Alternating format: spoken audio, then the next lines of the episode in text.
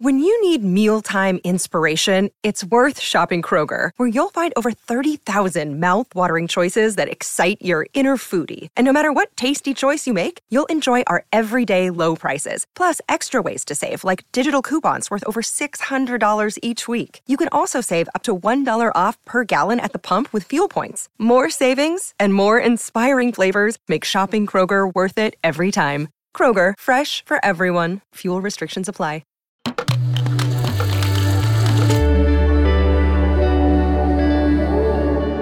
Cora. Sono Luca Bizzarri, questo è un podcast di Cora Media e si chiama Non hanno un amico.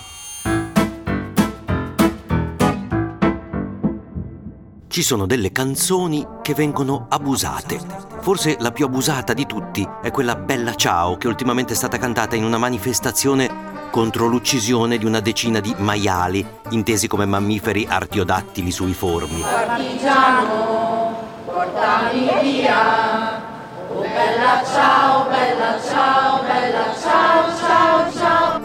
Bella Ciao si canta dovunque, tranne credo alle riunioni di Fratelli d'Italia e di Forza Nuova. Ogni occasione è buona. La libertà.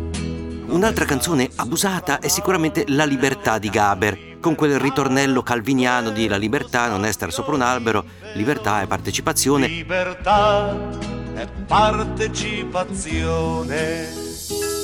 Eh, ritornello che è stato sconfessato dal suo autore, Sandro Luporini, che in un'intervista di qualche tempo fa disse che avevamo tutti noi capito male, che per lui la libertà non è partecipazione, non è andare a votare, infatti lui non ci andava, e che lui avrebbe voluto scrivere un'altra cosa, avrebbe voluto scrivere libertà è spazio di incidenza. Ma come si fa a fare una canzone con libertà e spazio di incidenza? A parte notare che metricamente ci sarebbe stato. Libertà è spazio di incidenza. Ci stava. Mi sono fermato su questo concetto però.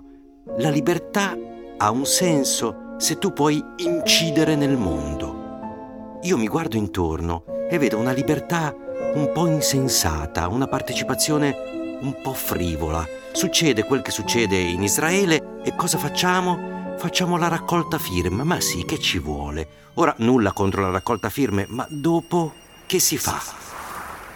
Quel Galeazzo Bignami che ha firmato mettendosi dalla parte dei buoni, Galeazzo Bignami di Fratelli d'Italia, ecco, continuerà dopo la sua firma a travestirsi da nazista per farsi due risate, a fare i video filmando i nomi degli stranieri sui citofoni per farci vedere che questi stranieri ci invadono? Qui siamo al numero di via Albani e vogliamo farvi vedere quali sono i cognomi degli assegnatari.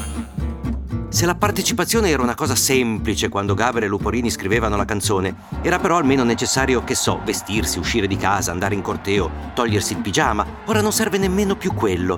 Basta stare a casa. Al massimo bisogna accendere la cam e filmarsi mentre ci si taglia una ciocca di capelli, che non mi ricordo manco più perché bisognava tagliarsela. O scriversi DDL Zan sul palmo della mano. È tutto lì, a portata di un clic quando calpestano i diritti di una di noi, in realtà stanno calpestando i diritti di tutte noi, quindi lo faccio pure io e spediamo la ciocca simbolica.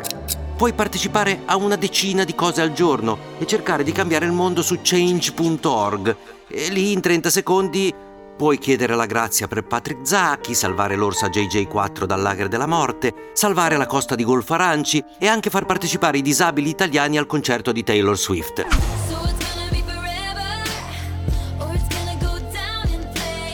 Aperta parentesi, Taylor Swift è la cantante più famosa del mondo. Il suo tour contribuirà per 5 miliardi di dollari al PIL americano e io mentre sto recitando questo podcast, mi sono accorto di non conoscere nemmeno una canzone di Taylor Swift. Credo che significhi essere dei vecchi. Chiusa la parentesi. La libertà è spazio di incidenza, avrebbe cantato quello. E ora siamo liberissimi, ma non incidiamo praticamente su nulla, perché per incidere semplicemente bisogna fare fatica. Forse le più belle parole sulla libertà le ha scritte Mattia Feltri pochi giorni fa sulla stampa.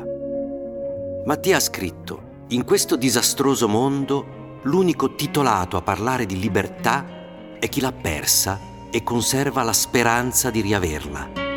Gli altri, che l'hanno scambiata per una licenza o un capriccio, e la sperperano in un tambureggiare di tastiera, ne sono già i nemici irriducibili. Non ho una parola da aggiungere. Non hanno un amico? Torna lunedì. Se volete commentare, se avete idee o suggerimenti per nuove chat di WhatsApp o testimonianze di nuove chat di WhatsApp, potete scriverci a nonanunamico@gmail.com o nonanunamico@coramedia.com. Anche per gli insulti, prendiamo anche quelli. Non hanno un amico è un podcast di Cora News prodotto da Cora Media. È scritto da Luca Bizzarri con Ugo Ripamonti. La cura editoriale è di Francesca Milano. La supervisione del suono e della musica è di Luca Micheli. La post-produzione e il montaggio sono di Filippo Mainardi. Il producer è Alex Peverengo. Le fonti dei contributi audio sono indicate nella sinossi.